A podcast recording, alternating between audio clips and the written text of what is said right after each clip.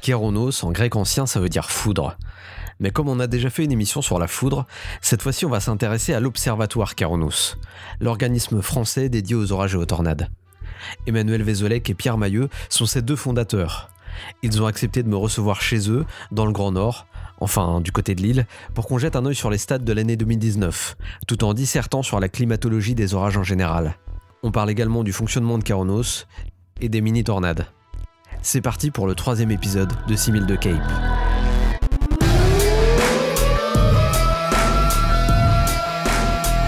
Hier soir, la mini-tornade a duré quelques minutes à peine. Pour le moment, on se dirige vers un, un, un gros orage. Un orage littéralement coincé dans un nuage. This is an extremely dangerous tornado with complete devastation likely. No, no, no! Wake up! Wake up! six mille de Cape. Bonjour à tous, bienvenue sur ce troisième épisode de six mille de Cape. Cette fois-ci, ça y est, on est en plein cœur de l'hiver, c'est la période un petit peu difficile pour les chasseurs d'orage, euh, la période d'hibernation, hein, on essaye de, de se préserver de ce froid terrible à l'extérieur. Euh, mais c'est aussi un peu la période où on finit de traiter les photos de l'été, qu'on n'a pas encore eu le temps de, de, de travailler, on essaye aussi de faire un petit peu de rangement sur les disques durs, enfin moi c'est, c'est ce que j'essaye de faire. C'est la période où on fait des sauvegardes aussi, alors s'il vous plaît faites des sauvegardes, je veux entendre personne me dire euh, j'ai perdu toutes mes photos de la saison, ça c'est impossible. Vous faites vos sauvegardes en, en double sur un autre disque dur, vous mettez le deuxième disque dur chez mamie au cas où ça crame chez vous. L'avantage, c'est que ça permet aussi cette période de, de se repencher un petit peu sur ce qu'on a vécu dans la saison, de faire un peu le, le bilan.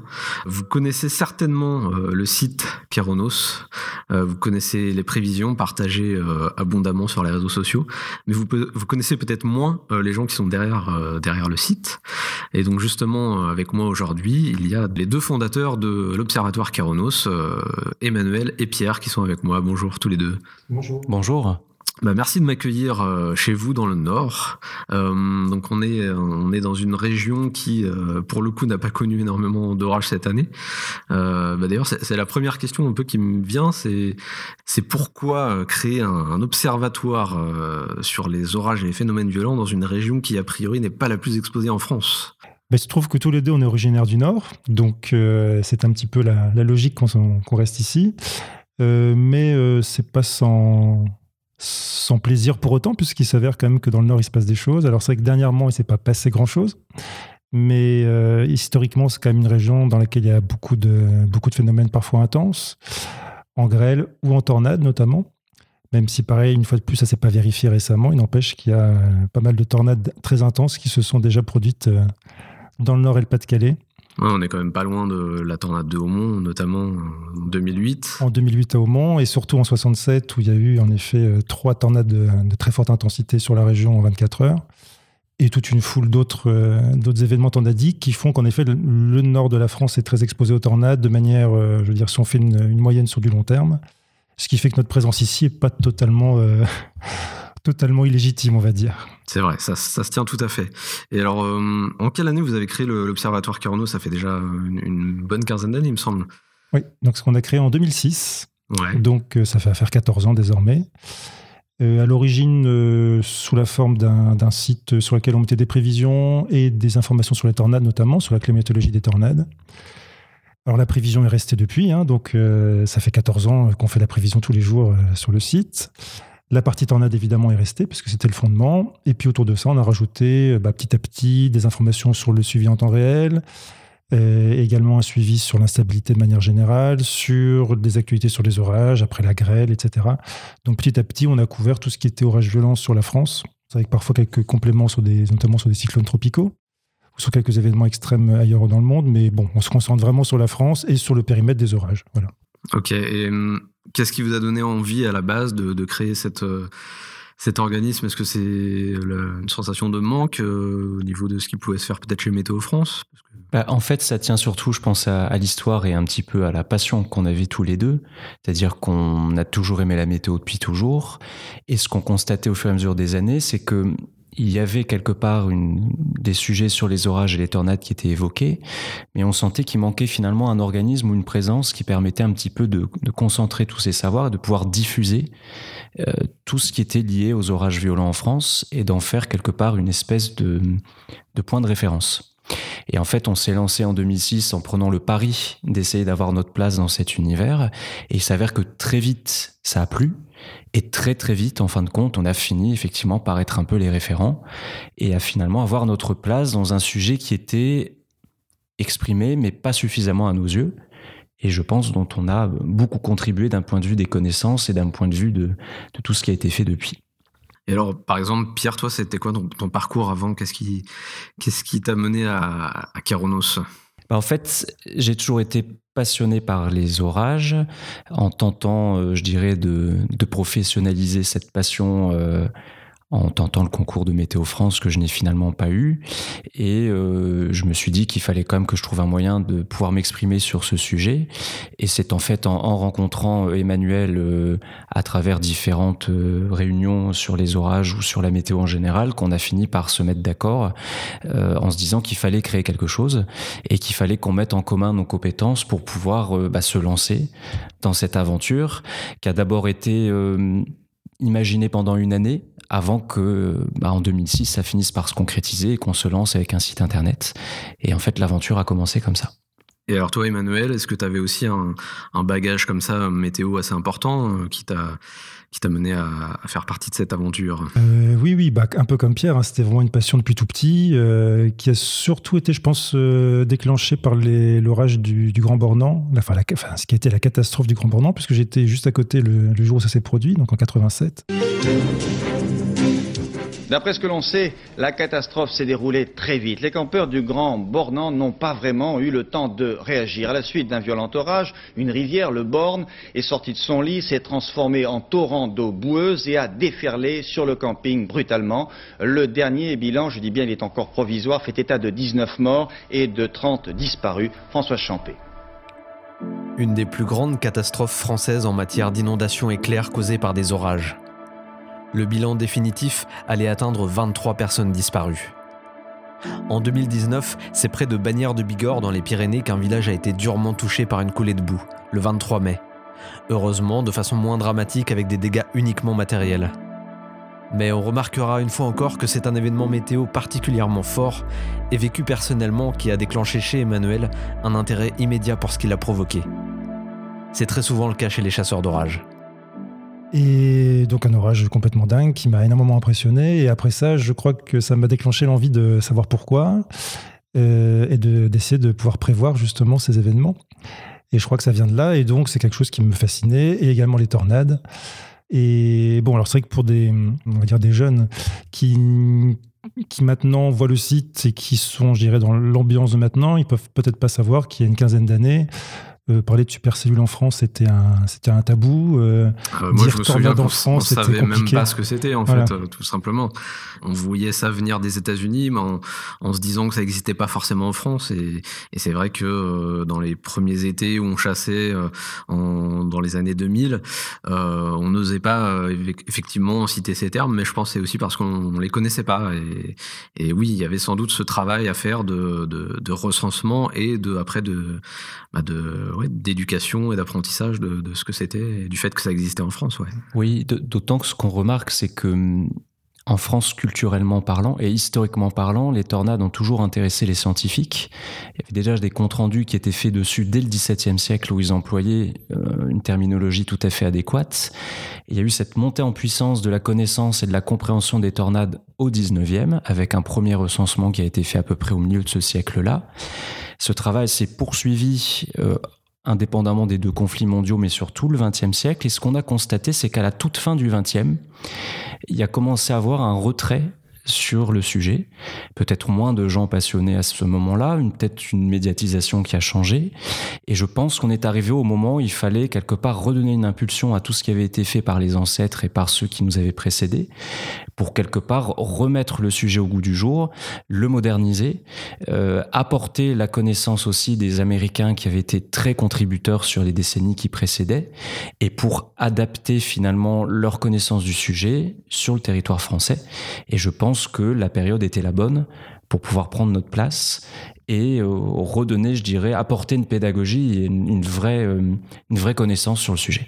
Du coup, vous avez quand même eu une, une période d'observation de ce qui s'était fait avant et de, de ce que vous alliez pouvoir peut-être utiliser, agréger dans, dans, dans vos activités après, c'est ça ? Oui, alors notamment pour la partie recensement, qui est celle qui me concerne plus, c'est que effectivement l'idée c'est d'avoir une base de données qui soit la plus complète possible, et elle s'appuie forcément sur des recherches historiques, sur des travaux déjà effectués et sur de propres recherches personnelles par la presse, par des publications scientifiques pour retrouver des cas non connus à ce jour. Et pour la partie qui intéresse davantage Emmanuel, c'est aussi tout un historique lié notamment aux situations atmosphériques et aux analyses des situations atmosphériques qui peuvent être maintenant faites depuis plusieurs décennies et qui permettent d'apporter des statistiques encore plus abouties, notamment sur des indicateurs de type instabilité ou tout ce qui est nécessaire pour la compréhension des orages en général.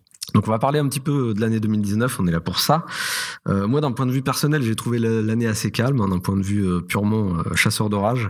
On en parlait justement euh, quand on était avec euh, Thierry et Vincent pour le premier épisode, où euh, la Sarthe euh, a connu très peu d'orage. C'est confirmé par les chiffres hein, de votre bilan, puisque euh, l'un des départements qui a eu le moins d'orage, euh, a priori, c'est la, la Mayenne, avec euh, trente-trois jours de moins que, que la moyenne. Euh, donc euh, c'est, la Mayenne, c'est juste à côté de la Sarthe, hein, donc euh, ça, ça, ça confirme bien. Euh, globalement, le nord du pays a été très déficitaire, assez déficitaire, et le sud a été euh, assez excédentaire en termes de, de jours d'orage, et ça nous mène à un total de deux cent cinquante et un jours d'orage sur l'année. Donc au niveau climatique, c'est quand même assez une, une année assez dans la moyenne, un peu moins d'orage dans le nord, un peu plus dans le sud. C'est tout à fait ça, en effet, hein, une année qui est globalement dans la moyenne des dix dernières années, c'est aussi qu'il faut prendre en compte. Euh, là, c'est, voilà, on a un historique de dix ans sur le nombre de jours d'orage en France, tel qu'on les calcule nous-mêmes, euh, en sachant que les dix dernières années, en termes d'instabilité, sont quand même nettement au-dessus de l'instabilité moyenne des décennies qui ont précédé. À quelques années spécifiques près, qui elles aussi ont pu être très instables dans le passé, mais bon, on, là, on sort d'une décennie qui était très instable. Et donc, euh, on est dans la moyenne, mais on va dire une moyenne qui est haute par rapport à la climatologie très long terme sur les orages en France. Et euh, il s'avère qu'en effet, l'an dernier, il y a des régions qui ont été un petit peu oubliées. Hein. En effet, toute la moitié nord de la France a été euh, globalement euh, peu concernée par les orages, euh, alors qu'il y a eu des situations particulièrement répétées sur le sud, et notamment durant l'été, c'est-à-dire juin, juillet, jusqu'au début août, euh, sur le centre-est, entre Massif central et le nord des Alpes. Euh, la région Aquitaine aussi, qui était assez régulièrement concernée, surtout sa partie euh, centrale. Et après, bon, en effet, l'automne a été assez actif sur les régions méditerranéennes. Alors, ce qui est assez intéressant, c'est que finalement, là où il y a eu le, pas forcément un gros déficit d'orage, à savoir le quart nord-ouest, il y a, il y a eu quand même des situations orageuses, mais qui ont été très, très peu intenses pour le coup. Donc, il y a un gros déficit d'orage fort sur le quart nord-ouest. À l'inverse, le quart nord-est a quand même eu quelques orages violents, mais en fréquence des orages, là, pour le coup, c'est très inférieur à la normale. Et alors justement, cette notion de, d'orage fort dont tu parles, ça c'est intéressant parce que euh, ça veut dire que vous avez été obligé de mettre en place des, des seuils pour quantifier cette euh, différence entre euh, orage classique, orage fort, orage violent. Euh, est-ce que vous pouvez m'expliquer comment vous avez procédé pour faire ça ? De quel seuil vous êtes parti ? Des, des choses qui existaient déjà ? Ou alors est-ce que c'est des choses que vous avez créées vous-même ? On s'est inspiré de ce qui se fait aux États-Unis. À savoir qu'en effet, bon, rapidement, on s'est rendu compte qu'on ne pouvait pas simplement prévoir les orages sans euh, en même temps prévoir leur intensité, parce que c'est quand même une composante très importante du phénomène. Et donc, les Américains avaient euh, dans leur... On, on, on des seuils, hein, on, dé, on définit des seuils pour la grêle et pour les rafales de vent, à savoir au-dessus de quatre-vingts kilomètres heure et au-dessus de grêlons de deux centimètres, ils parlent de severe storm, donc d'orage fort ou violent. Enfin bon, nous, on a retenu l'intitulé fort. Et on a voulu après rajouter des niveaux à ça, donc en mettant un seuil à cent vingt kilomètres heure et à cinq centimètres pour la grêle euh, pour des orages violents, en mettant aussi le fait, on a aussi rajouté, et ça, bon, pour le coup, les Américains ne le font pas, c'est des seuils en termes de pluviométrie, considérer qu'il y a des orages qui deviennent violents euh, si on dépasse cent millimètres en une heure, ce qui en effet devient quand même des orages qui sortent de la norme. Et après, extrême, c'est quand vraiment on est dans des phénomènes qui sortent vraiment, vraiment de, de l'ordinaire et qui présentent un danger vraiment majeur. Donc c'est là, c'est des rafales de plus de cent cinquante ou cent quatre-vingts kilomètres heure, des tornades de très forte intensité et également des grêlons, euh, grêlons géants, donc plus de dix centimètres. Donc voilà, on a, on, on a fait une échelle comme ça et qui a une signification aussi climatologique. On regarde, enfin, quand on fait la climatologie sur du long terme, on voit bien la... très nettement ces sortes de seuils statistiques euh, qui, qu'on peut constater à ces différents euh, grades qu'on a déterminés en fait. Je me permets de faire une petite virgule au sein de ce podcast, car j'ai oublié de poser la question lors de l'enregistrement. En plus des seuils permettant de catégoriser la force des orages, Keraunos a développé un indicateur, l'indice de sévérité orageuse. L'idée étant d'harmoniser à l'échelle nationale la violence des épisodes orageux jour par jour, en combinant tous les différents critères de foudroiement, de vent, de grêle, de pluie. Un autre outil qui aide l'équipe de Keraunos à ranger les événements orageux dans des cases de manière méthodique pour pouvoir les comparer. On est à l'inverse des ressentis personnels et donc subjectifs du type euh, « c'était un peu mou la nuit dernière ». Et c'est donc beaucoup plus facile pour faire des stats et dégager des tendances sur du long terme. Et alors en l'occurrence, cette année, on a eu quatre-vingt-dix-huit jours d'orage fort. Par contre, peu d'événements extrêmes, comme tu, comme tu le disais là sur le, le haut de l'échelle. Euh, c'est vrai qu'on a eu quelques journées avec euh, des dégâts, quelques journées avec euh, quelques tornades intenses, mais pas de gros événements euh, catastrophiques sur l'année deux mille dix-neuf. Non, non, et bon, bah Pierre pourra en reparler, mais c'est vrai que ça fait un moment qu'on n'a pas eu de tornade, ne serait-ce qu'en intensité trois ou supérieure. Euh... Oui, puisque la dernière en date remonte à deux mille treize et qu'effectivement, depuis ces dernières années, on a essentiellement des cas d'intensité zéro ou un, voire parfois d'intensité E F deux, comme ça a été le cas cette année à trois reprises, mais pas d'événements majeurs ou en tout cas d'outbreak de tornades vraiment remarquables avec plusieurs cas de forte intensité sur la même journée. Et ça, vous arrivez à l'expliquer par rapport aux, aux situations météo qui ont eu lieu pendant ces derniers étés, à des, à des récurrences de, de synoptiques globales qui n'étaient pas favorables forcément à, à ce genre de tornades ? Bah, oui, bon, il s'avère que la, climat... enfin, la, la géographie, enfin, le relief en France font que les tornades de forte intensité ont plus de facilité à se former, on va dire, sur une grande moitié nord du pays. Et qu'à partir du moment où les situations dynamiques concernent la moitié sud du pays de manière un peu récurrente ces dernières années, euh, bah donc les orages composent avec le relief auquel ils ont affaire. Et donc, on a des cas en effet d'intensité un, deux, euh, mais concrètement, ça devient compliqué de faire des très fortes intensités dès lors qu'on traverse le Massif central, qu'on, qu'il faut franchir la vallée du Rhône, repasser les Alpes. Donc, même si ce n'est pas impossible, c'est forcément des régions où les supercellules ont un petit peu plus de mal à rentrer en phase tornadique. Et donc, même si on a des cas dans le Massif central, hein, qui sont euh, parfois de belle intensité, n'empêche que voilà, les conditions sont plus complexes. Et en Méditerranée, pareil, hein, c'est des régions qui sont propices aux, aux cas euh, nombreux, mais qui ont du mal à devenir très intenses.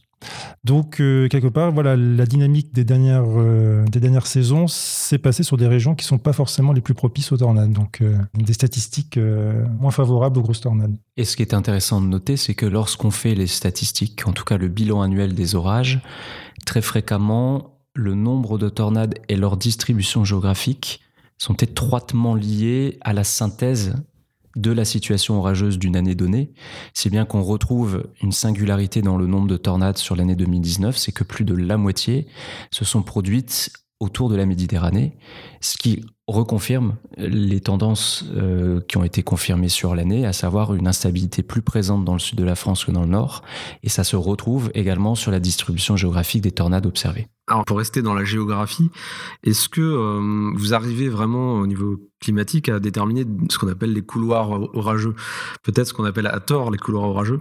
Est-ce que vous arrivez, vous, à les déterminer sur, euh, en analysant les, les, les statistiques, les, les, les endroits où les événements les plus forts ont lieu, je ne sais pas?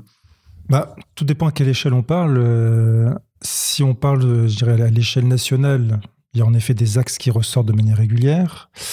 Euh, tout simplement parce qu'il faut des conditions euh, bien spécifiques pour faire des gros épisodes orageux, hein, donc à savoir des, de l'air en basse couche euh, qui est bien chaud, bien humide, donc euh, bah, techniquement qui remonte de Méditerranée, donc euh, plutôt des flux de sud à sud-ouest, près du sol, et en altitude, pour qu'on ait des orages quand même violents, et d'ailleurs c'est, je pense qu'il nous manque pas mal ces dernières années, c'est des, quand même des, inc- des intrusions d'air froid assez massives en altitude, pour qu'il y ait quelque chose de vraiment dynamique qui se forme. Et donc, bah, ça, concrètement, voilà, ça arrive par l'ouest ou le nord-ouest. Et donc, il faut en altitude un flux de sud-ouest. Donc, en effet, la logique veut que le couloir à orage habituel soit de, du sud-ouest au nord-est. Euh, la Bretagne étant, euh, malheureusement pour eux, assez souvent à l'écart, mais pas toujours. Hein. Mais en effet, pour les chasseurs d'orage bretons, c'est pas forcément euh, toujours la panacée, puisqu'ils ont tendance à voir les orages se former plus à l'est. Et donc ce couloir euh, aussi entre un peu plus à l'ouest ou un peu plus à l'est en, ou en fonction des années. Et ça, ça dépend de la tendance des talouegs atlantiques à, à descendre plus ou moins vers le sud.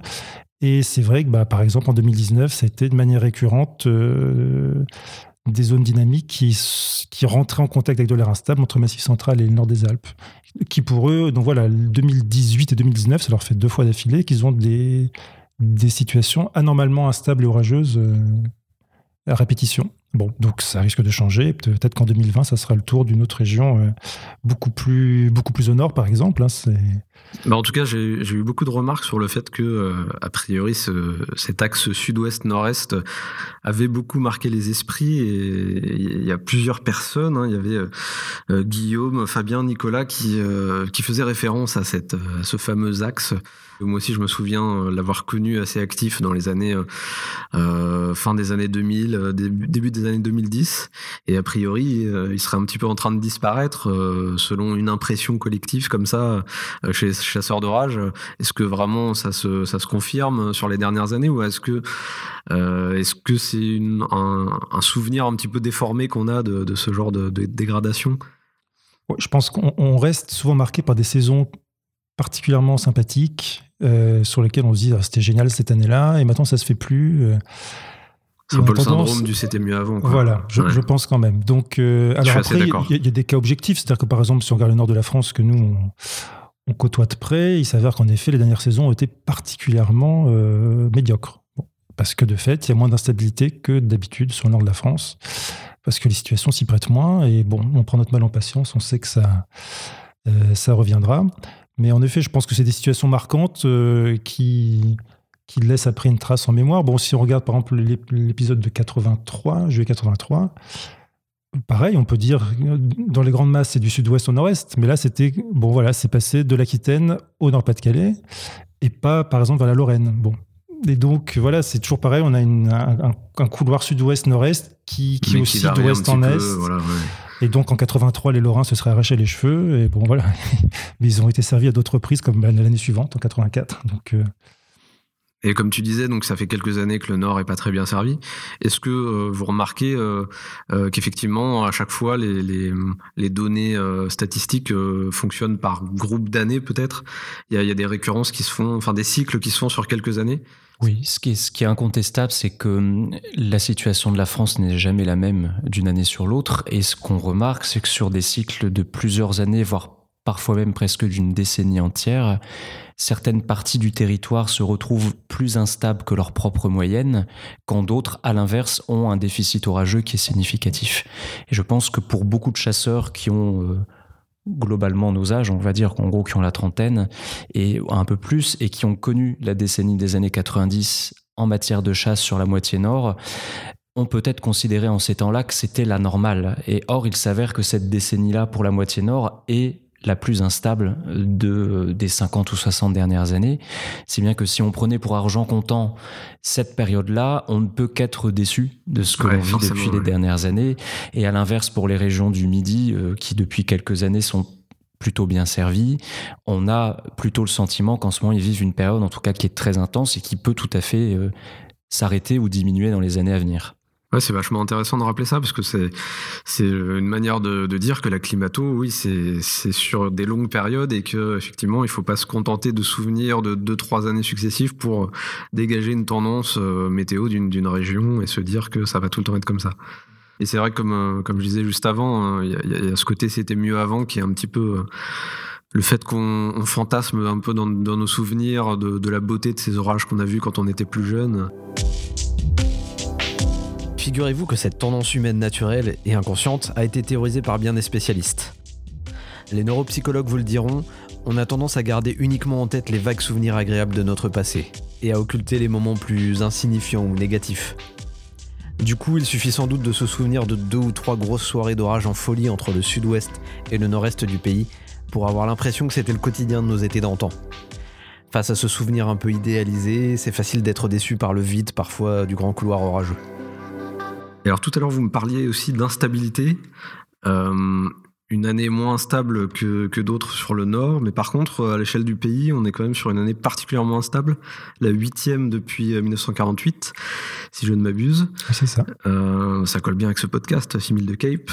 Euh, Pourtant, le nombre d'orages, euh, quant à lui, a été dans la moyenne à peu près. Donc, euh, c'est intéressant ce paradoxe. Qu'est-ce que, qu'est-ce que ça veut dire exactement ? Est-ce que euh, on a trop de chaleur, donc de l'instabilité, mais qui se concrétise pas forcément en orage ? C'est un peu ça l'idée ? Oui, c'est tout à fait ça. Euh, notamment les jours de très forte chaleur, euh, on a de l'instabilité latente qui est présente, mais qui ne donne rien. Et donc, en effet, on a des périodes euh, chaudes, instables, sans orage, et qui, bon, en effet, font augmenter l'instabilité moyenne annuelle en France, mais qui, pour autant, ne font pas augmenter le nombre de jours d'orage. Donc, c'est, voilà, c'est tout à fait lié à ça, en fait. Et ça a été le cas, d'ailleurs, sur les dernières années, avec des, des étés quand même très chauds, en général. Ouais. Donc, c'est peut-être ça aussi qui explique cette, cette, cette sensation, au niveau des chasseurs d'orage, d'avoir des, des orages peut-être un peu plus décevants, euh, car moins alimentés en humidité, forcément plus, plus de chaleur égale euh, souvent un air plus sec. Euh, et donc, euh, ça explique sans doute ouais, ces, ces orages euh, un peu moins intéressant d'un point de vue purement chasseur d'orage, mais euh, je ne sais pas si c'est le cas aussi d'un point de vue euh, phénomène euh, dangereux et extrême. Oui, si on prend le cas d'Hautmont oui, notamment. Tout, tout à fait, oui, oui. D'un point de vue des tornades, c'est, c'est tout à fait évident. C'est que, en tout cas, les, ex, les cas passés nous rappellent que ça n'est pas toujours durant des fortes chaleurs qu'on a les phénomènes les plus violents. Et effectivement, Emmanuel vient de le dire, la tornade de Hautmont, par exemple, du trois août deux mille huit, s'est formée un jour où les températures au sol étaient autour de vingt-deux degrés dans la région, le plafond était bas, le ciel était nuageux, et pour quelqu'un qui n'a même pas vraiment de connaissances météorologiques, personne ne pouvait presque imaginer ce qui allait se passer le soir même, parce que la journée paraissait en tout cas tout à fait anodine. Et à l'inverse, les records de chaleur l'ont rappelé en deux mille dix-neuf.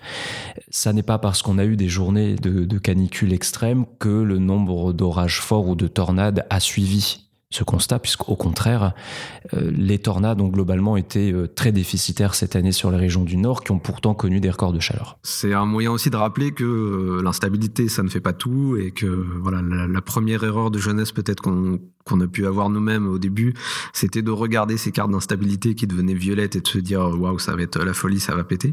Mais en fait, non, pas forcément. Il y a plein d'autres choses qui rentrent en compte et qu'il faut, qu'il faut analyser aussi avant de, avant de voir si la situation orageuse va vraiment se, s'avérer intéressante. Effectivement. Effectivement, et pour s'en convaincre, quand on regarde par exemple l'évolution des, notamment des tornades de forte intensité sur les soixante-dix dernières années, on s'aperçoit que durant la décennie des années soixante, qui est la plus froide en France, en fait, depuis l'observation, je dirais, météo systématique des années quarante, est une décennie qui est marquée par un très grand nombre de cas de tornades de forte intensité, inégalé jusqu'à présent, et qu'on n'a toujours pas revécu depuis.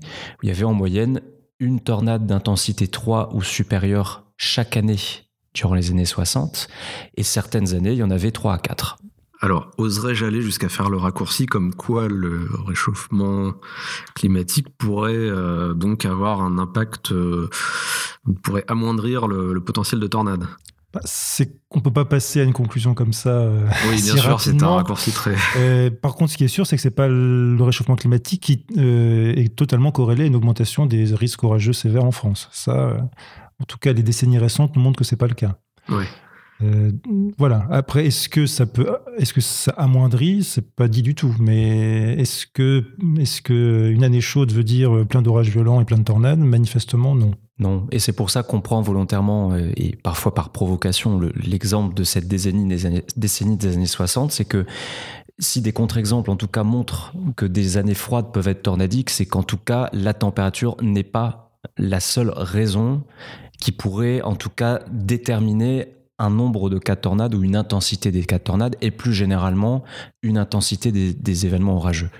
Et que par conséquent, comme en tout cas on peut avoir des exemples qui montrent le contraire, on ne peut pas être catégorique dans la réponse. Et alors cette année, on est donc sur un, un total de, de vingt tornades euh, répertoriées, c'est ça ? Et avec quelques cas qui sont encore en, en, en suspens, il me semble. Oui, quelques-uns effectivement, mais autant que les années précédentes. Donc les, les années peuvent être à peu près comparées entre elles. Oui, d'accord. Donc euh, ça montre bien que, contrairement à un commentaire qu'on voit très souvent euh, sur les publications, sur les réseaux sociaux aussi, euh, concernant euh, en général les tornades. La fin du monde se rapproche à en croire l'horloge de l'apocalypse qui affiche désormais cent secondes avant minuit. on n'a pas forcément d'augmentation de ce phénomène sur les dernières années. Non. Alors, d'après vous, c'est lié à quoi cette, cette impression populaire comme quoi, oh là là, il y en a de plus en plus? En fait, ce qui se passe quand on regarde, par exemple, les statistiques euh, des tornades que l'on a dans notre base de données, on a aujourd'hui presque huit cents cas, c'est-à-dire sept cent quatre-vingts recensés à ce jour et quarante pour cent depuis le début du vingt et unième siècle. Donc, on comprend bien que d'un point de vue purement statistique, on a une forte augmentation sur les quinze dernières années, mais qui ne trouve pas d'explication uniquement climatologique. C'est aussi lié au fait que le phénomène de tornade s'est énormément démocratisé, que beaucoup de gens s'intéressent maintenant au sujet et qu'on a surtout des technologies qui permettent aujourd'hui de plus facilement les filmer, les observer et surtout les partager sur les réseaux sociaux.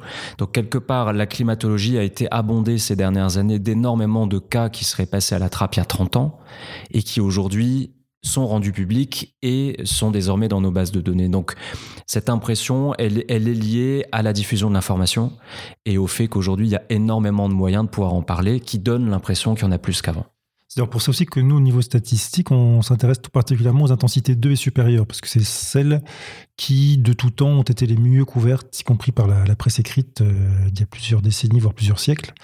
Donc, euh, ces cas-là, c'est ceux sur lesquels on a quelque part la, la meilleure visibilité sur du long terme. Alors qu'en effet, comme le dit Pierre, les cas les plus, les plus faibles, c'est ceux qui remontent le plus actuellement, mais c'est, qui n'ont pas de signification particulière, finalement, euh, sur un plan statistique. Et si effectivement, par exemple, on prend les tornades d'intensité E F trois ou supérieure et qu'on fait une comparaison sur les deux cents dernières années, on a déjà des cycles qui apparaissent et surtout pas d'augmentation de leur nombre. Il y a des blocs d'années où il y en a plus, il y a des blocs d'années où il y en a moins, mais en tout cas, il n'y a pas d'augmentation spectaculaire. On a même plutôt tendance à avoir sur les quinze dernières années un repli des phénomènes de forte intensité. Alors que vous devez, euh, à contrario, avoir de plus en plus de reports, j'imagine, de, des gens qui maintenant connaissent via votre site, euh, le, enfin qui apprennent le fait juste que ça peut exister et qui donc euh, lèvent plus souvent le nez au ciel et ont peut-être tendance à, à confondre quelques fractus avec quelques, quelques tubas. Alors je, je dis pas ça pour dénigrer ces gens, hein, c'est normal, c'est quand on n'a pas l'expérience, euh, voilà. Mais est-ce que pour vous aussi, c'est, c'est compliqué de filtrer ces témoignages qui, qui doivent être de plus en plus nombreux peut-être? Oui, il y en a beaucoup, et puis aussi des, alors des choses qui sont intéressantes, à savoir des, des cas de figure qui étaient peu documentés avant, de fait, euh, et qui, qui maintenant, par l'abondance des vidéos, nous permettent de les découvrir de manière un peu plus fréquente. C'est des phénomènes tourbillonnaires qui ne sont pas pour autant des tornades, vraiment, je veux dire, au, au sens strict. Ouais. Donc des, plutôt des conséquences de, de cisaillement qui font des, des, voilà, des phénomènes tourbillonnaires qui se créent de manière périphérique, transitoirement dans un orage. Euh, en bordure de courant descendant, donc qui se rapproche de ce que les Américains appellent des gusnados.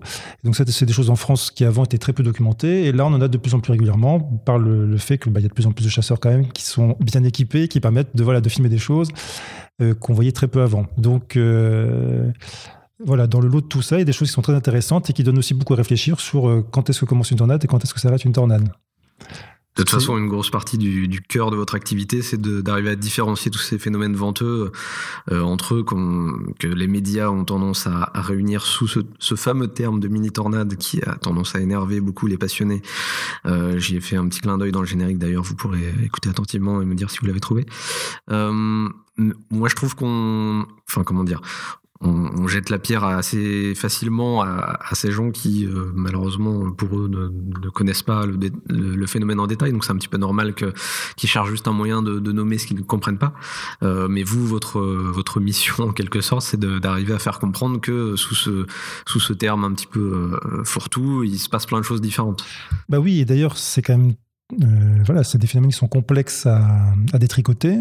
Euh, même pour vous. Même pour nous. Il y a des cas où on bah, ne peut même pas se déterminer. D'où euh, le fait qu'il y a encore des potentiels cas de tornades voilà. sur deux mille dix-neuf qui sont Alors, pas... De fait, c'est des cas qu'on n'enquête pas. Voilà, c'est, quand, quand on enquête, on, enfin, je pense que jusqu'à maintenant, on a toujours réussi à, dé, à déterminer ce que c'était. Quand on ne peut pas enquêter pour une raison X ou Y, et donc on se réfère à des, à des informations qui nous remontent de, de témoins sur place... Il euh, y a des fois, on ne peut pas déterminer si c'est une rafale descendante ou si c'est une tornade. Bon. Et, et donc, logique veut que si nous qui avons l'habitude de le faire, on n'arrive pas à le faire toujours, a fortiori des journalistes dont ce n'est pas le métier. Donc, euh, c'est clair qu'on ne jette jamais la pierre à ceux qui parlent de mini-tornades. Ce qu'on peut juste dire, c'est qu'en effet, ce n'est pas un mot qui a une signification scientifique. Euh, par contre, ce qui est, quand on a voilà, des journalistes qui nous contactent, On s'efforce de faire de la pédagogie sur le sujet et justement, on constate que les journalistes sont quand même de plus en plus souvent euh, attentifs à ça et ont la volonté d'employer les bons mots. Mais à partir du moment où ils ne savent pas de, à quoi ils ont affaire, forcément, ils disent des, voilà, des mots qu'ils entendent et on ne peut pas leur jeter la pierre. Je veux dire, euh, n'importe qui parlerait d'un sujet qu'il ne connaît pas, il n'emploierait pas les bons mots non plus. Donc, c'est, quelque part, c'est normal. Je, je dirais même qu'à la rigueur, le fait d'employer le mot mini-tornade qui maintenant finalement est inclus dans les mœurs et dont chacun sait que finalement ça veut à la fois dire quelque chose et à la fois rien, selon le, la position où on se trouve, c'est que ça veut dire en tout cas que quelque chose de violent a eu lieu quelque part. Et dans nos analyses des phénomènes violents, lorsqu'en général les médias parlent d'une mini-tornade quelque part, c'est qu'on sait que c'est un événement qui est sorti du lot. Et ça nous permet finalement par ce travail, un peu paradoxalement, de très vite isoler les orages, on va dire, classique qui ne donne pas lieu à un article de presse particulier, d'un phénomène qui sort du lot, qui est décrit comme une tornade et qui nous va nous pousser à aller plus loin dans la réalité de ce qui s'est produit et qui va nous obliger à mettre un mot sur l'événement en question.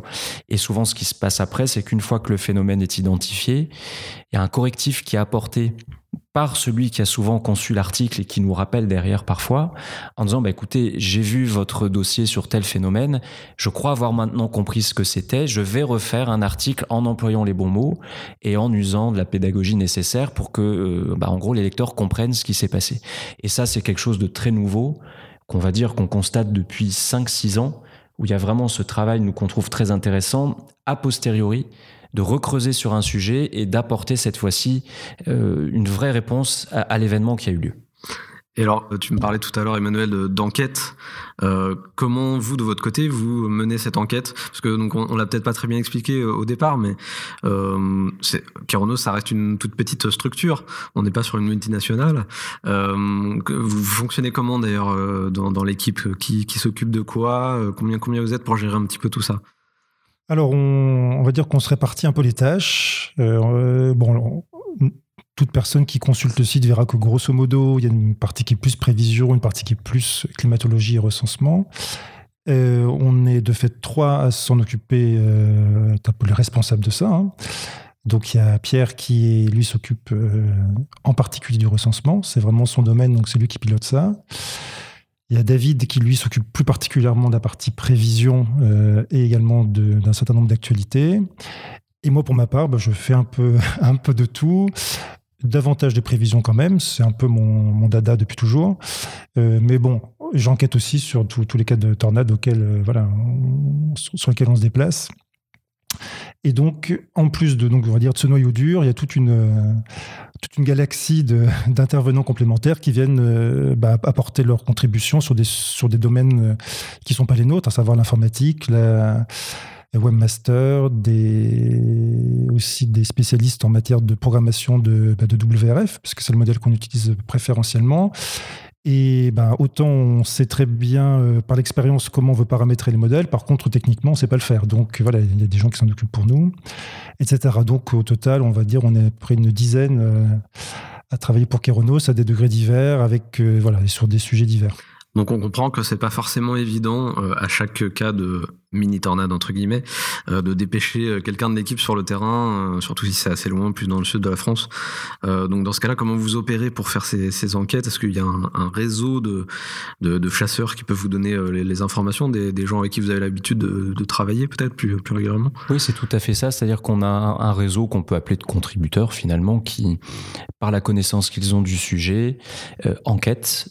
Déjà pour leur propre plaisir parce que c'est quelque chose qu'ils aiment faire et euh, communiquent sur leur euh, sur ce qu'ils ont vu, euh, soit euh, directement, et c'est-à-dire que dans ces cas-là on, on analyse leurs propres observations et on fait la conclusion, soit eux-mêmes parce qu'ils ont une bonne expérience du sujet et, et parce qu'on les connaît bien, savent déjà à quoi ils ont eu affaire et dans ces cas-là nous communiquent un compte-rendu qu'ils ont qu'ils ont déjà fait, qu'on relaie dans ces cas-là sur euh, sur notre site, mais c'est effectivement Effectivement, essentiellement par ces personnes-là euh, que les comptes rendus d'enquête arrivent, quand en tout cas l'équipe de Keraunos ne peut pas la faire. Et alors, une enquête de terrain, justement, ça se passe comment ? Qu'est-ce que, qu'est-ce qu'on analyse pour déterminer euh, la différence entre une tornade et entre une micro-rafale, entre, un, entre une macro-rafale, entre ce, tout ce alors, genre de... L'enquête de terrain, contrairement aux idées reçues, n'est pas quelque chose de facile.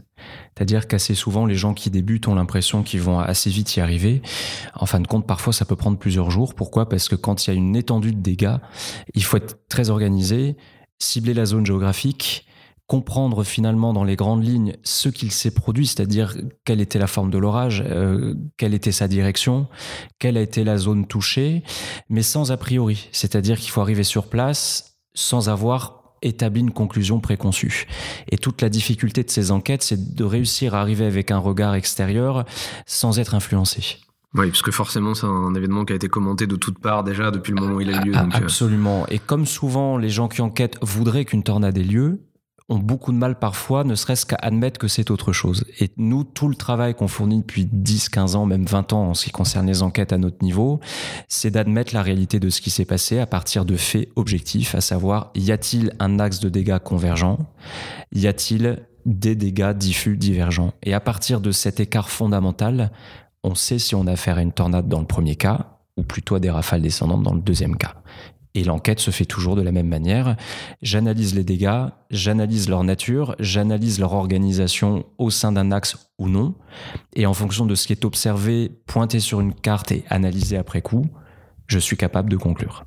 J'ai pu m'en rendre compte par moi-même, puisque j'ai, j'ai assisté Vincent lors de son analyse des dégâts de la tornade causée dans l'Hérault le vingt octobre dernier, la, la, la fameuse tornade qu'il a filmée depuis l'autoroute, pour laquelle on a eu quelques petits commentaires un petit peu salés sur la chaîne YouTube, parce que forcément, filmer en conduisant sur l'autoroute, c'est, c'est pas toujours très bien vu, mais on remercie quand même Vincent pour ces images assez exceptionnelles en France. Ouh là là, ça touche le sol, ça y est, tornade, elle va traverser l'autoroute. Elle a traversé l'autoroute.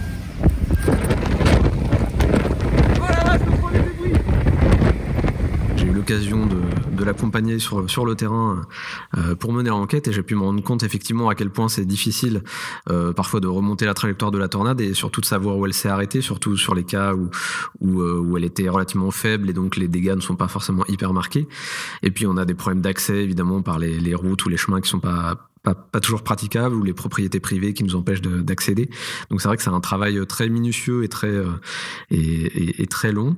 Euh, sur deux mille dix-neuf, est-ce qu'il y a, il y a des cas qui sont encore comme ça en suspens, que, que, dont tu peux me parler pour, pour voir si peut-être des gens qui habitent dans le coin euh, ont d'autres informations que vous n'auriez pas eues, je sais pas. Bah, y a, j'ai en tête deux cas essentiellement pour lesquels on a encore euh, des informations à recueillir. C'est un cas qui a eu lieu à Perpignan sur l'automne, euh, sur le mois d'octobre, pour lequel effectivement il y a un certain nombre d'indices qui nous fait pencher pour une tornade, mais il manque le fameux axe de convergence qui permettrait de le confirmer ou pas.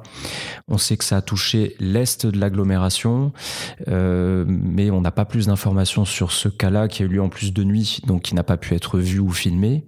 Et on a un autre cas qui est fortement suspecté à Châteauneuf-les-Martigues cette fois, qui a eu lieu en fin d'année, et pour lequel, pareil, on, on a un certain nombre d'indices qui pourraient euh, en tout cas pencher pour une tornade, mais on n'a pas non plus là de confirmation d'un axe de dégâts convergents. Or, Or, tant que cet axe de dégâts convergents n'est pas prouvé, on est toujours extrêmement prudent. On ne valide jamais de tornade tant que ça n'est pas euh, confirmé de façon, euh, je dirais, euh, certaine. D'accord. Et par exemple, il y a un autre cas qui me vient en tête, euh, qui est le cas de la, la micro-rafale destructrice euh, le six août dans les Vosges. Euh, là, sur ce cas, concrètement, qu'est-ce qui, qu'est-ce qui a fait pencher l'enquête euh, du côté de la, de la micro-rafale et pas de la tornade ? Alors que, encore une fois, bon, on a eu des dégâts très localisés sur un couloir assez, euh, assez bien euh, délimité. Donc, euh, ça a dû être un cas assez, assez compliqué à analyser, j'imagine aussi. Ces, ces cas-là sont compliqués parce que, dans certains cas, les micro-rafales, et j'ai en tête un très gros épisode, très symptomatique d'ailleurs, qui est celui de fin avril deux mille dix-huit, qui avait touché la Champagne et une bonne partie des Ardennes, où on avait comme ça énormément d'axes de dégâts très linéaires, parfois sur cent mètres de large, et qui spontanément font croire en tout cas qu'une tornade est passée là, puisqu'on a vraiment les caractéristiques du sillon qui est traversé, en tout cas qui est parcouru par la tornade. Sauf que quand on analyse les dégâts à l'intérieur de ce couloir et qu'on s'aperçoit qu'il n'y a aucune convergence dans les dégâts, qu'il n'y a pas vraiment de projection, qu'il n'y a pas vraiment, euh, je dirais, de, de traces caractéristiques d'un phénomène tourbillonnaire, c'est qu'on a forcément autre chose qu'une tornade qui a eu lieu à cet endroit, même si on a l'existence d'un couloir qui, d'ailleurs, est souvent assez caractéristique de certaines micro-rafales très puissantes, durables et qui parfois peuvent être observées sur une trajectoire de dix kilomètres. il y a parfois aussi des, des faux amis, à savoir qu'il y a des... Au sein de, enfin, sur les bords des micro-rafales, il y a des zones de convergence qui se créent également. Et donc, quelqu'un qui va sur place, il peut dire « Ah bah oui, là, j'ai vu euh, qu'il y avait deux, enfin, je sais pas, deux arbres qui sont tombés dans un sens convergent. » Sauf que ce n'est pas un axe de convergence centrale lié à une tornade, c'est des phénomènes de convergence périphérique qu'on trouve beaucoup au, en, en bordure des fortes micro-rafales, justement. Donc, il y a aussi des pièges. Oui. Donc, c'est et, et ces pièges complexe. Se rencontrent sur les micro-rafales les plus fortes, puisque, pour faire simple, pour que les gens comprennent, c'est rien d'autre qu'un un vent extrêmement puissant qui vient s'écraser près du sol. Et dans le phénomène d'étalement, à la toute fin de la, de, de la micro-rafale, sur chaque périphérie, le vent, quelque part, finit par décrire de petites rotations périphériques simplement liées à, à, à la structure même de la rafale. Et en effet, comme le dit Emmanuel, si on se situe sur la périphérie gauche ou la périphérie droite, qu'on pense avoir un axe de convergence, en fait, ça n'est rien d'autre que l'étalement de la rafale descendante, qu'on prend à tort pour une tornade, alors que c'est absolument pas lié à ça. Et l'un des, l'une des illustrations les plus, je dirais... Euh, marquante de ces périphéries de micro-rafales, c'est ce qui s'est passé dans les Vosges en juillet quatre-vingt-quatre, dont on n'a jamais su prouver l'existence de la moindre tornade à ce jour. Et toute la documentation montre une succession de micro-rafales extrêmement puissantes, parfois bordées par une impression d'axe de convergence qui n'est rien d'autre que la, la rafale descendante en fin de course. Et il n'y a pas du tout de preuve de tornade dans ces cas précis, comme on n'en a pas eu finalement en avril deux mille dix-huit, sauf un cas isolé qui était plutôt la conséquence d'une rafale descendante qui a donné lieu à un tourbillon temporaire dont tu étais témoin direct, été témoin direct oui, voilà. Et ouais, on ne peut pas être plus direct, mais qui montre que c'est un cas complètement isolé et qui en tout cas n'a pas permis d'en trouver d'autres dans la totalité de l'épisode. Et alors, tu parles de ce cas-là, ça me fait penser, euh, euh, est-ce que vous complétez les enquêtes euh, par l'analyse des images radar aussi, des, des images d'archives ? Est-ce que ça vous donne les indications complémentaires pour arriver à votre conclusion sur, sur les cas en particulier ? On va dire que ça n'aide pas forcément à la conclusion, c'est-à-dire que la conclusion, comme l'expliquait Pierre, est basée sur des, l'analyse des dégâts. Euh, par contre, euh, on va dire que le, la structure orageuse peut parfois nous... Ça, nous, ça donne un indice tout de même. Nous donner un, un, un indice un peu, on va dire, sur les possibles, ouais. Hein, globalement. Mais euh, bon, puis après, c'est surtout sur un plan climatologique euh, qu'on associe une tornade à tel type de structure. Euh, on voit où elle s'est développée par rapport à la, à la cellule orageuse. Donc, c'est plutôt sur cet aspect-là que ça nous intéresse. Pour la conclusion, enfin, en tout cas, c'est pas ça qui va déterminer une conclusion, jamais.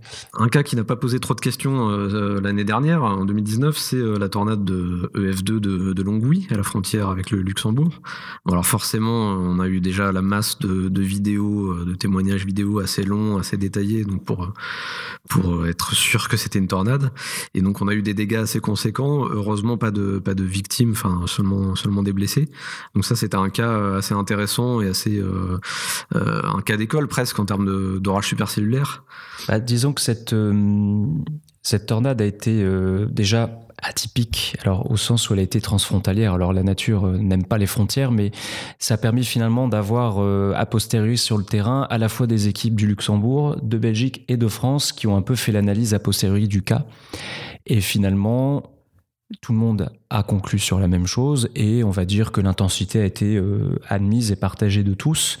Donc en tout cas, ce cas a permis de voir que dans la connaissance du phénomène et dans la passion qu'on peut avoir pour ces phénomènes, bah, que toutes les équipes dépêchées sur le terrain, quelque part, avaient euh, le même vernis, la même connaissance et que finalement, il n'y a pas vraiment eu de débat à la fois sur l'intensité, sur la distance parcourue, sur la largeur moyenne et même finalement sur la structure euh, orageuse qui était à son origine, dont on a d'ailleurs euh, trouvé un extrait de vidéo, probablement au moment où la tornade est presque à deux doigts de toucher l'agglomération de Longwy et où le caractère supercellulaire de son ne fait aucun doute, et notamment sur l'analyse qui a été faite après coup.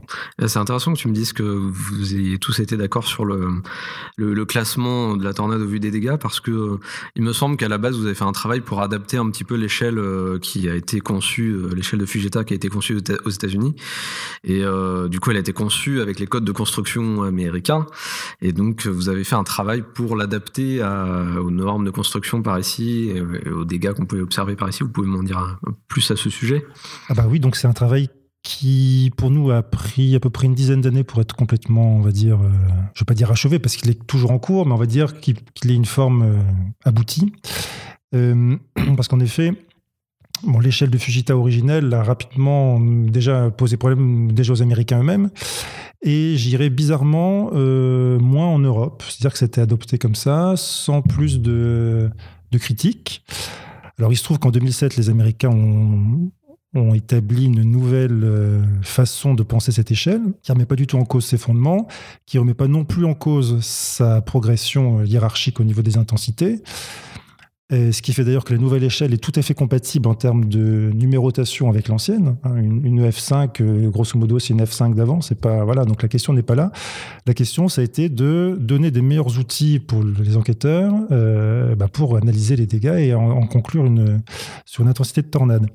Et la bonne, l'excellente idée qu'ils ont eue, c'est de partir des dégâts, ce qui est quand même la base quand on fait une enquête de tornade, et pas d'essayer d'imaginer quelle peut être la, la vitesse de vent. C'est-à-dire que Fujita, lui, a conçu une échelle de vent, de vitesse de vent comme une échelle de Beaufort, en fait. Et c'est ça qui a été modifié avec la nouvelle échelle, c'est-à-dire qu'on part d'une, de dégâts, on classifie les dégâts, auxquels on associe une vitesse de vent probable, qui donc trouve sa place dans une échelle. Et donc, il se trouve que dans ce qu'ont fait les Américains en deux mille sept, il y a une partie qu'on peut réutiliser directement en Europe, notamment la végétation, parce qu'elle soit en Europe ou en... Aux États-Unis, c'est la même. Par contre, il manquait des choses. C'est-à-dire qu'en effet, les Américains, ils n'ont pas des églises comme les nôtres, ils n'ont pas des maisons comme les nôtres. Et donc, ce qu'on a fait, c'est tout un travail pour, à partir d'indicateurs qui sont communs aux États-Unis comme en France, donc notamment la végétation, regarder quels sont les dégâts sur les éléments du paysage ou les habitations qui sont proches des zones qui ont été frappées par une tornade, d'une intensité qu'on peut déterminer par rapport à la végétation. Et donc, par rapport à ça, on, on a pu déterminer qu'une intensité, voilà, que des dégâts, par exemple, de telle nature sur une toiture, d'une maison de tel type, bah, c'était par exemple une intensité un ou une intensité deux ou une intensité trois. Et donc, c'est en effet ce travail d'adaptation qu'on a, qu'on a amorcé en deux mille neuf, qu'on a présenté une première fois à la conférence européenne sur les orages en deux mille onze et qu'on a achevé totalement euh, en deux mille seize. Et donc, on a fait un... une publication sur le sujet et on continue forcément à travailler dessus sur des aspects euh, nouveaux. Par exemple, bon, le comportement d'une tornade sur une éolienne, c'est quelque chose qu'on ne connaît pas trop. Sur les nouveaux modes de construction, genre B B C avec des toits plats et des, très peu de fenêtres, pareil, c'est des choses qu'on... Il n'y a pas eu beaucoup de tornades sur, ces, sur ce type de bâtiment, donc c'est des choses qu'on, qui méritent encore d'être étudiées, mais en tout cas, la base est là, oui. Alors, vous avez partagé ça au niveau européen euh, auprès de vos, de vos collègues. Il existe des organismes dans, à peu près dans tous les pays euh, qui ressemblent à Keraunos ou, ou pas? Alors, vraiment, comme nous, je ne pense pas. Après, il y a le S S L hein, donc, qui essaie de, de, de rassembler un petit peu les différentes euh, bonnes volontés européennes. Petite précision, le S S L, c'est le Laboratoire européen des orages violents qui fédère les travaux de recherche et les bases de données à l'échelle du continent. Voilà, on peut reprendre. Euh, eux qui, sur ce sujet, n'ont pas du tout une autre optique, à savoir qu'ils étaient hostiles à cette approche E F, hein, donc ils, étaient, ils sont restés sur l'échelle F, et là ils viennent de réfléchir à une sorte d'alternative qui serait l'échelle I F, euh, où il y a un petit peu de Fujita, un petit peu de E F, un petit peu... Bon, donc ils essaient de trouver une alternative. L'échelle I F, c'est pour International Fujita Scale. On ne se moque pas de l'accent, s'il vous plaît. La principale différence avec l'échelle E F, c'est de ne plus considérer les bâtiments en rapport à leur fonction principale, tels que des commerces, des écoles, des maisons, et cetera, mais plutôt à leur degré de résistance, puisqu'une école, par exemple, en Europe, n'a pas les mêmes normes de construction que, disons, en Asie. Je vous mets un lien dans la description du podcast vers un document P D F plus complet de l'E S S L, car après, ça devient rapidement très technique. Mais pour ceux qui souhaitent creuser, c'est vraiment très intéressant. Voilà, chacun développe les idées qu'il souhaite. Donc voilà, nous, on est parti plutôt, en effet, sur une optique d'une échelle qui soit commune autant que possible avec ce qu'ont fait les Américains, parce qu'on considère que plus cette échelle sera internationalisée, plus ce sera intéressant, plus on pourra comparer les phénomènes partout dans le monde, plutôt que de rajouter des, des couches et des couches au millefeuille, quoi. Donc euh, voilà, donc en effet... Euh Le S S L gère ça au niveau européen, mais je ne pense pas qu'il y ait d'équivalent Keraunos dans d'autres pays voilà, qui fassent vraiment des, du recensement systématique. Après, au niveau européen, je pense aussi à, à Estofex, qui est plus peut-être juste sur la prévision. Oui. Est-ce que, par exemple, vous avez des, des échanges avec eux? C'est une question aussi qui a été posée euh, sur Facebook. Est-ce que vous, vous partagez des cas? Est-ce que vous partagez bah, des méthodes? Donc, Estofex, oui, c'est une émanation de l'E S S L. Donc, les deux sont complètement liés. Hein. Donc, euh, alors, on a, on a des rapports avec eux au même titre qu'on a des rapports avec l'E S S L. Hein. Euh, mais voilà, je dirais que de la même manière, on ne partage pas forcément les mêmes méthodes. C'est-à-dire que Estofex, dans sa prévision, a des critères qui ne sont pas les nôtres. Euh, voilà. Donc nous, on garde les nôtres parce que c'est ceux qui nous semblent les plus pertinents. C'est pas pour autant qu'on considère que ce que fait Estofex c'est pas bien, pas du tout. Mais voilà, on a des méthodes et des approches différentes. C'est ça qui finalement est, est enrichissant. Oui, et c'est d'ailleurs pareil en matière de recensement. C'est vrai que eux ont tendance à avoir plusieurs niveaux, par exemple, de, de probabilité d'un phénomène tornadique. Par exemple, ça va d'une tornade possible à une tornade certaine. C'est-à-dire qu'il y a quatre niveaux de potentiellement de, on va dire, de, de certitude. C'est vrai que nous, on a tendance à considérer que si on a un doute sur une tornade, c'est que quelque part, c'est autre chose. Et que donc, soit le phénomène est sûr, soit il est incertain. Et c'est vrai qu'en plus, on avait introduit cette notion de phénomène venteux indéfini il y a déjà quelques années pour se dire, bah, si on parle d'une tornade probable, c'est que ça peut être tout autant autre chose de probable et que donc, il n'y a aucune raison de l'insérer dans une climatologie de tornade si ça peut être une rafale descendante. Et le principe, c'était de dire, bah, quand on ne sait pas, et c'est une position que Keraunos assume, mais elle peut être encore une fois contestable, on préfère sortir le cas quitte à l'analyser plus tard, mais ne pas le ranger dans la climatologie des tornades alors qu'on a un doute assez sérieux que ça puisse être autre chose. C'est un autre exemple qui montre qu'avec euh, la base de l'E S S L notamment, il y a parfois comme ça un exemple où on peut avoir des, des points de divergence, en tout cas sur la façon de recenser.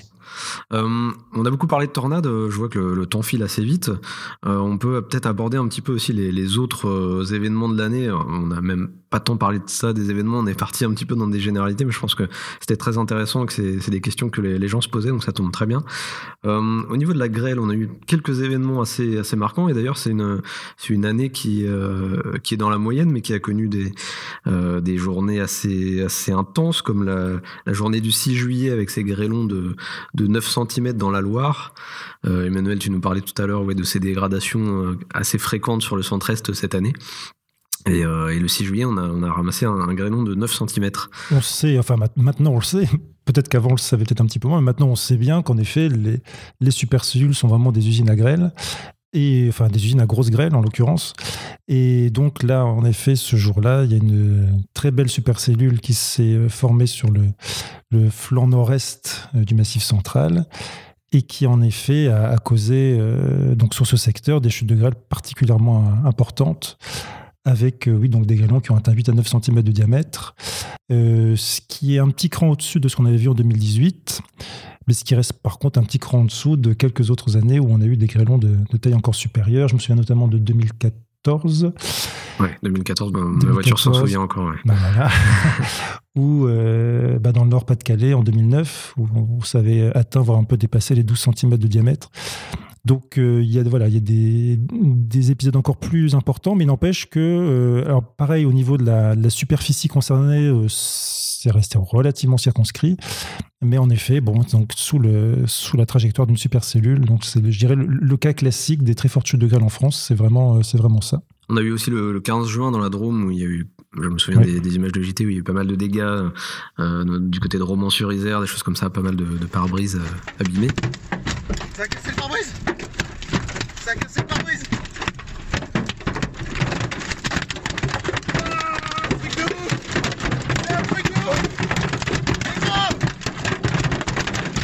Et euh, vous avez réussi à déterminer que le, le pic euh, de l'activité gréligène en France se situait entre mai et juin, ouais. euh, donc a priori sur le début de la saison orageuse. Comment vous expliquez ça ? Bah, il s'avère quand même que la, la grêle est favorisée par deux choses. D'une part, la grêle n'aime pas trop les environnements trop humides. Donc si à l'étage moyen, donc on va dire entre deux et cinq kilomètres d'altitude, il y a un peu trop d'humidité, la grêle va avoir tendance à être euh, peut-être plus nombreuse, mais en plus, petit, en plus petite taille. Euh, donc ça c'est le premier point, donc ce qui implique que les masses d'air très tropicalisées, très humides qu'on a tendance à voir plutôt en juillet-août, euh, c'est généralement, même s'il y a des, des contre-exemples, mais c'est généralement un peu moins propice à la grêle. Et le deuxième élément qui est parfois un peu lié à, au précédent, c'est que il faut... La grêle est favorisée par des forts contrastes quand même thermiques entre, bah, toujours un peu dans la même épaisseur, entre deux et cinq kilomètres d'altitude. Parce que c'est dans cette épaisseur-là que la convection, si elle est très intense, et donc s'il y a une très forte instabilité, on va dire dans la moitié basse de l'atmosphère, que la, la grêle va avoir le plus tendance à grossir. Et donc, bah, la présence d'air froid en altitude, c'est quand même encore plutôt mai-juin, juillet-août, ça devient plus compliqué. Donc, c'est pour ça qu'en effet, euh, ça explique que statistiquement, c'est plutôt sur mai-juin qu'on a les plus fortes chutes de grêle en France, encore un petit peu début juillet. Et souvent, on constate qu'à partir du quinze juillet, ça devient un peu plus des orages euh, davantage pluvieux euh, et moins, moins régulièrement grêleux. Comment aborder la thématique de la grêle sans toucher un mot des systèmes déployés dans certaines régions pour tenter de la combattre ? Pour rappel, il existe deux types de méthodes employées principalement par les agriculteurs. La première méthode, la plus ancienne, c'est le canon anti-grêle. Dès la fin du dix-neuvième siècle, on utilisait déjà ces grands cônes de plusieurs mètres de haut, censés diffuser vers le nuage d'orage une onde de choc, résultat d'une explosion à la base du canon. Cette onde devait perturber le processus de formation de la grêle en fragilisant ses embryons. L'autre système, un peu plus répandu maintenant, est appelé l'ensemencement. À l'aide d'une fusée ou d'un ballon météo, on va tenter de relâcher au sein du nuage des particules de sel hygroscopique ou d'iodure d'argent. En gros, des poussières supplémentaires qui vont constituer plus de supports sur lesquels former des grêlons. Il y aura donc plus de grêlons, mais ils seront plus petits, théoriquement. Parce qu'en clair, aucune étude scientifique n'a pu prouver l'efficacité de ces systèmes pour l'instant. Faudra que je fasse un épisode spécial sur la grêle, mais j'ai tout de même voulu demander leur avis à Emmanuel et à Pierre à propos de ces armes anti-grêle. Nous, c'est quelque chose qu'on ne suit pas particulièrement, donc euh, on est plus en prévision plutôt qu'en prévention. Donc, euh, euh, en l'occurrence, oui, on n'a pas trop de données, euh, en tout cas pour ce qui nous concerne sur le sujet. Ce n'est pas un domaine, un sujet qu'on suit, en fait. Non. Et ce qui ressort derrière tout ça, c'est de rappeler que souvent, le, le, les régions dans lesquelles il y a un enjeu économique très fort, et ces régions notamment sont concernées par les vignobles ou par des cultures sensibles, ont de tout temps souhaité éviter la grêle. Et que quelque part, sans qu'on formule une réponse sur le fonctionnement de, de, de, des canons ou autres, c'est que, au fond, on, on aimerait que la grêle ne survienne pas et qu'on trouve tous les moyens possibles pour éviter les dégâts. Et je pense que c'est cette culture de la crainte qui fait qu'aussi, plus particulièrement dans cette région, on parle beaucoup des canons à grêle ou de l'ensemencement, dont on ne parle pas du tout sur le nord, parce qu'on a moins de cultures à risque et qu'on a statistiquement moins d'orages régulièrement que là-bas. Et je pense que c'est cette culture-là qui fait que ça leur appartient plus qu'à nous, finalement, et qu'on n'a pas vraiment d'études sur ce sujet parce qu'on n'est pas directement concerné. Et alors par contre, Emmanuel, tu me parlais de, de cette différence entre prévision et prévention. Euh, est-ce que de par les, les prévisions très détaillées que vous faites, vous êtes sollicité par euh, des collectivités qui ont envie justement de ce côté prévention euh, en rapport aux prévisions que vous pouvez fournir ? Ah oui, oui, si, si. En effet, le, l'aspect prévision intéresse beaucoup. En effet, plein de domaines économiques qui sont quand même fortement impactés par les orages et qui... Quand ils ont une information d'une forte probabilité d'un événement qui peut être sévère, en effet, eux ont leur propre euh, procédure de prévention, voilà, euh, et qui leur permettent de mettre en sécurité ce qui doit l'être, euh, bon, à la, à, la mesure de, à la mesure de ce qui est possible, parce que malheureusement, parfois, il bon, y a, y a pas grand-chose à faire, ou alors les événements sont trop violents et dépassent la prévention qui en a été faite. On peut peut-être penser au cas des inondations, euh, particulièrement pour ce, ce côté un peu inévitable en quelque sorte. La Méditerranée a été assez concernée en fin de saison, un peu plus que sur les, les dernières saisons qui étaient un peu plus calmes. Euh, comment ça se fait qu'il y a eu cette, cette récurrence de, d'épisodes méditerranéens entre octobre et, et novembre assez fort cette année ? Et je crois qu'il y avait une Méditerranée très chaude cette année. Oui, alors... Ça peut jouer ou pas, c'est toujours pareil. C'est-à-dire que le Méditerranée chaude donne un meilleur réservoir de, de pluie, par ricochet. Euh, mais encore faut-il que le déclencheur arrive. Bon, il s'est trouvé qu'en effet, là, sur l'automne, il y a eu plusieurs situations qui étaient propices à, donc, à la survenue d'épisodes méditerranéens. Euh, et en effet, qui ont été pour le coup bien alimentés, parce qu'en effet, qui dit mer chaude dit une évaporation plus importante. Et, et donc, l'air, la masse d'air qui arrive notamment près des Cévennes, Euh, se retrouve avec un taux d'humidité qui est encore plus important, et ce qui déclenche une instabilité latente plus importante, et cetera. Donc après, tout ça fait un peu boule de neige. Et euh, donc en effet, ils ont eu une bonne convergence entre une, un fort réservoir d'instabilité et une dynamique d'altitude qui s'est présentée à plusieurs reprises sur la zone. Ouais. Et euh, ce, donc ces épisodes médita- méditerranéens, c'est quelque chose de, de tellement spécifique que vous avez décidé d'en faire des, des bulletins de prévision euh, axés sur cette zone-là. À quel moment vous avez pris cette décision et pourquoi ? Alors, quand je ne sais plus, ça doit faire une dizaine Petite d'années. Dizaine, je dirais ouais, deux mille dix, enfin une dizaine d'années. Ça doit faire une dizaine d'années. Euh, l'idée, derrière, l'idée derrière ça, c'est que en fait, on a rapidement eu un petit, un petit problème, enfin une petite réflexion sur le sujet.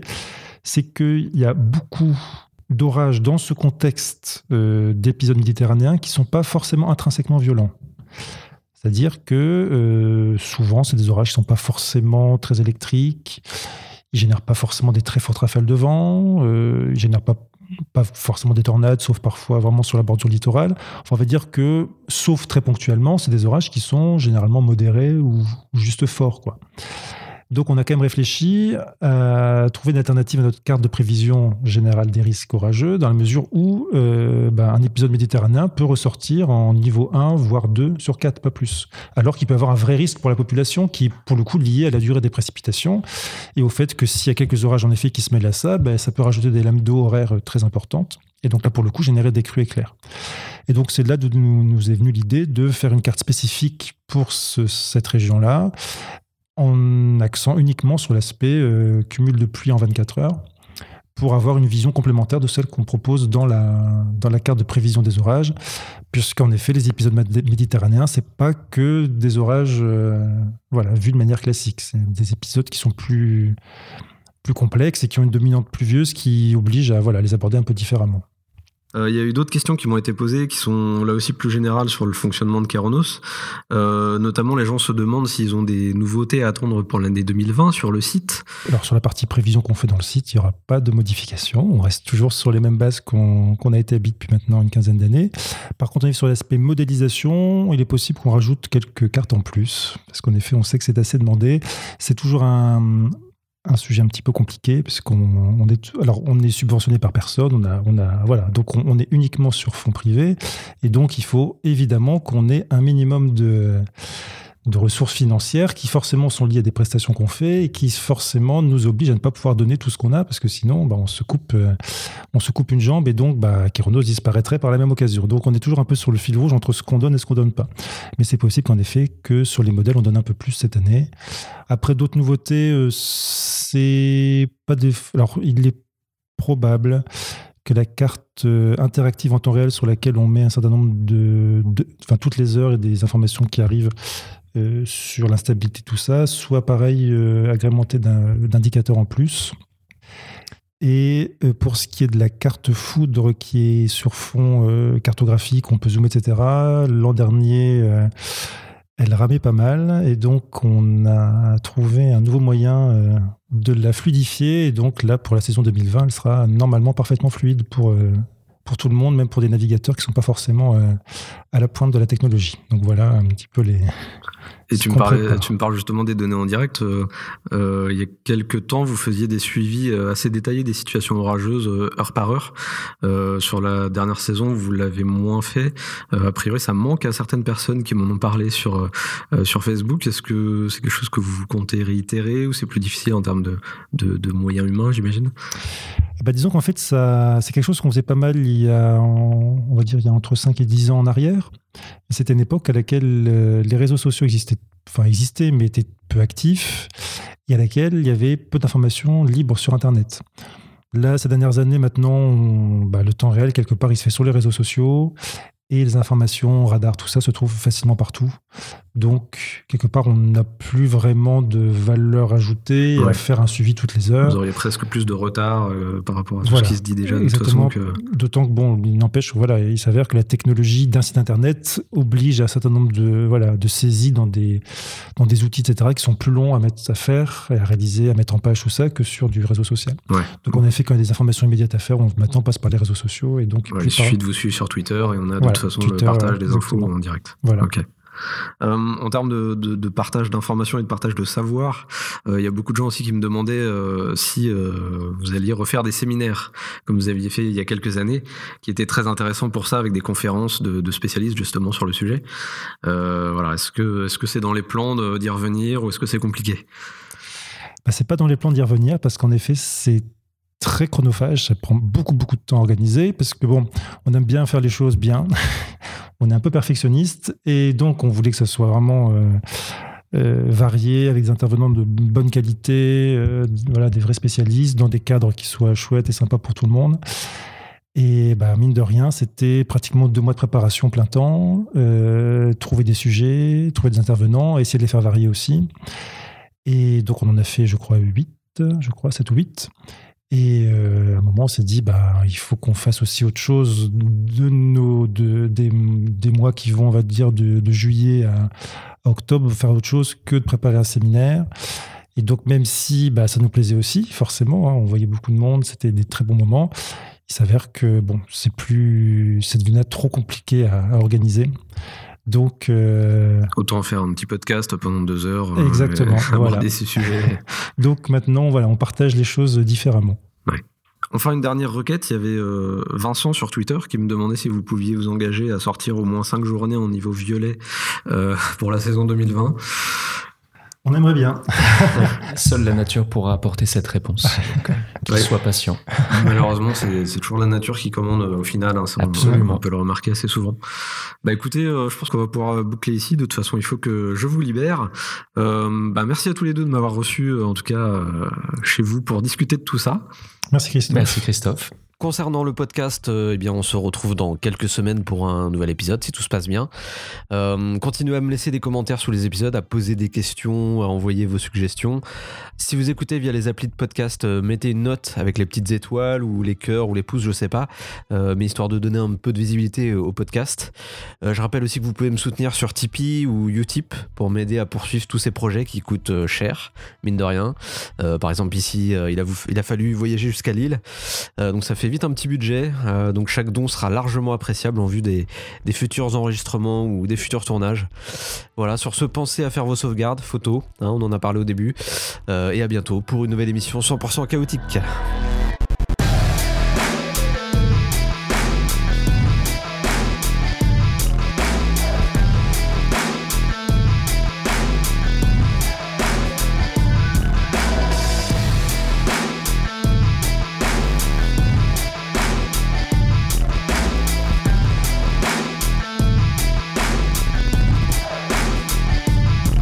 six mille de Cape.